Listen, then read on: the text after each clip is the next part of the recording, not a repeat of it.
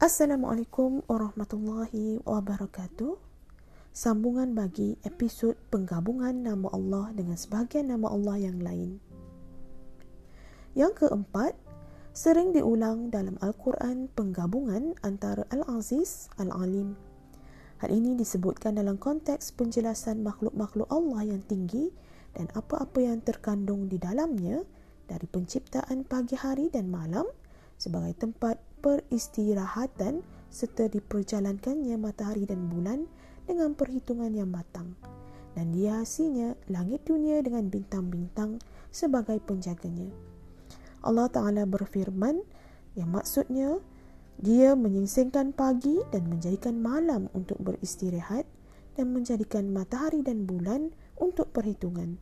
Itulah ketentuan Allah yang maha perkasa lagi maha mengetahui surah Al-An'am ayat 96. Yang seterusnya, dan matahari berjalan di tempat peredarannya, demikianlah ketetapan yang maha perkasa lagi maha mengetahui surah Yasin ayat 38. Dan kami hiasi langit yang dekat dengan bintang-bintang yang cemerlang dan kami memeliharanya dengan sebaik-baiknya. Demikianlah ketentuan yang maha perkasa lagi mengetahui. Surah Fusilat ayat 12.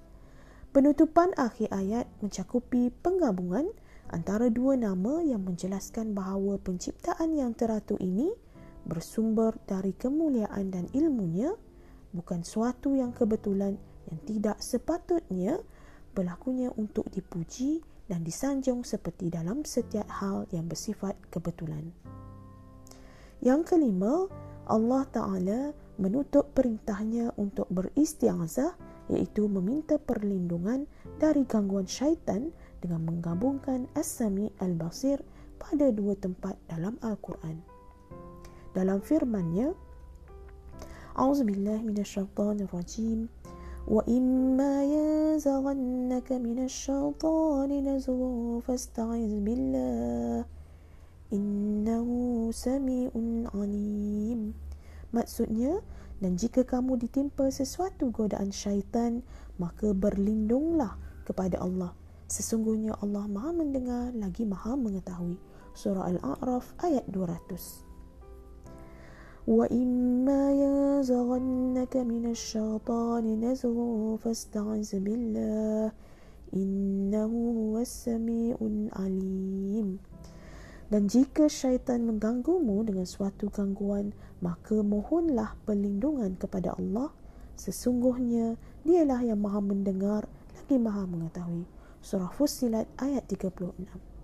Sedangkan perintah untuk beristiazah dari kejahatan manusia ditutup dengan As-Sami' Al-Basir pada firman-Nya A'udzubillahiminasyaitanirrajim إن الذين يجادلون في آيات الله بغير سلطان أتاهم إن في صدورهم إلا كبر ما هم ببالغ فاستعذ بالله إنه هو السميع البصير.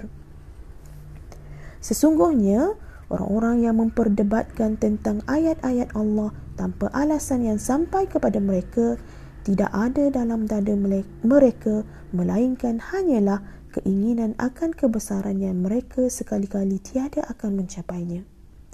Maka mintalah perlindungan kepada Allah sesungguhnya dia maha mendengar lagi maha melihat. Surah Ghafir ayat 56 Allah mengakhiri al-isti'azah dari syaitan yang kita yakini keberadaannya tetapi kita tidak dapat melihatnya dengan as-sami' al-alim dan mengakhiri al-isti'azah dari kejahatan manusia yang dapat dilihat dengan as-sami' al-basir. Ini kerana perbuatan manusia dapat dilihat dengan penglihatan mata. Adapun gangguan syaitan dan bisikannya dilemparkan ke dalam hati manusia yang hal itu berkaitan dengan ilmu. Yang keenam, disebutkan dalam sebahagian penutupan ayat-ayat Al-Quran firman Allah iaitu Allah Maha Luas lagi Maha Mengetahui. Di antara firman-Nya Allah Auzubillahi minasyaitonirrajim مثل الذين ينفقون أموالهم في سبيل الله كمثل حبة أنبتت سبع سنابل في كل سنبلة مئة حبة والله يضاعف لمن يشاء والله واسع عليم Maksudnya, perumpamaan iaitu nafkah yang dikeluarkan oleh orang-orang yang menafkahkan hartanya di jalan Allah adalah serupa dengan sebutir benih yang menumbuhkan tujuh bulir. Pada tiap-tiap bulir, seratus biji, Allah melipat gandakan ganjaran bagi siapa yang dia kendaki dan Allah maha luas kurnianya bagi lagi maha mengetahui. Surah Al-Baqarah ayat 261. Penutupan seperti ini sangat tepat dan di antara manfaatnya adalah bahawa seorang hamba tidak selayaknya untuk merasa tidak yakin akan dilipat gandakan pahala ibadah tersebut kerana yang melipat gandakannya adalah zat yang maha luas pemberian dan kurnianya dan maha kaya. Akan tetapi, jangan dikira bahawa keluasan kurnianya mengharuskan setiap orang dapat boleh mendapatkannya kerana dia mengetahui siapa sahaja yang layak untuk mendapatkan pahala yang berlipat ganda tersebut. Auzubillahi minasyaitonirrajim. Wallahu yu'til Wallahu yu'ti mulkahu man yasha' Wallahu wasi'un alim. Maksudnya Allah memberikan pemerintahan kepada siapa yang dikehendakinya dan Allah maha luas pemberiannya lagi maha mengetahui. Surah Al-Baqarah ayat 247 Wallahu yudhaifu liman yasha' Wallahu wasi'un alim. Allah melipat gandakan ganjaran bagi siapa yang dia kehendaki dan Allah maha luas kurnianya lagi maha mengetahui. Surah Al-Baqarah ayat 261. Yang ketujuh, banyak ayat Al-Quran yang ditutup dengan dua namanya At-Tawwab Ar-Rahim seperti firman Allah A'udzubillahiminasyaitanirrajim فتلقى آدم من ربه كلمات فتاب عليه innahu huwat tawwabur rahim kemudian Adam menerima beberapa kalimat dari Rabbnya maka Allah menerima taubatnya sesungguhnya Allah Maha penerima taubat lagi Maha penyayang surah al-baqarah ayat 37 ثم تاب عليهم ليتوبوا إن الله هو التواب الرحيم Kemudian Allah menerima taubat mereka agar mereka tetap dalam taubatnya. Sesungguhnya Allah Maha penerima taubat, Maha penyayang. Surah At-Taubah ayat 118. Wattaqullah innallaha tawwabur rahim. Dan bertakwalah kepada Allah Sesungguhnya Allah Maha penerima taubat lagi Maha penyayang Surah Al-Hujurat ayat 12 yang demikian itu dalam konteks penyebutan rahmat, ampunan, taufik dan kelembutannya. Dan bahawasanya ketika dia adalah At-Tawwab Ar-Rahim, maka dia menerima taubat orang-orang yang bertaubat kepadanya dan memberinya taufik untuk meraih jalan menuju kepada taubat dan menggapai rahmatnya.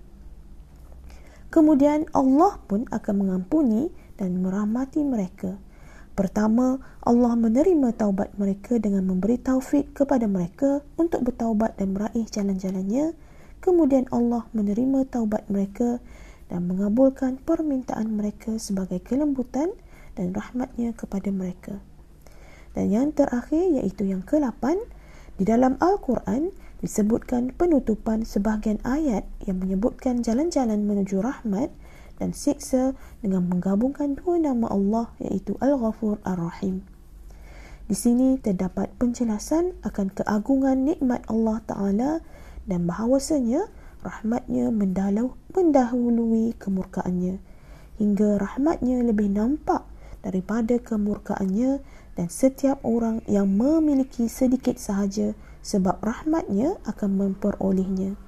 Ini merupakan pembahasan yang luas bagi yang mahu merenungkannya. Allah Ta'ala lah satu-satunya pemberi taufik. Itu sahaja. Assalamualaikum warahmatullahi wabarakatuh.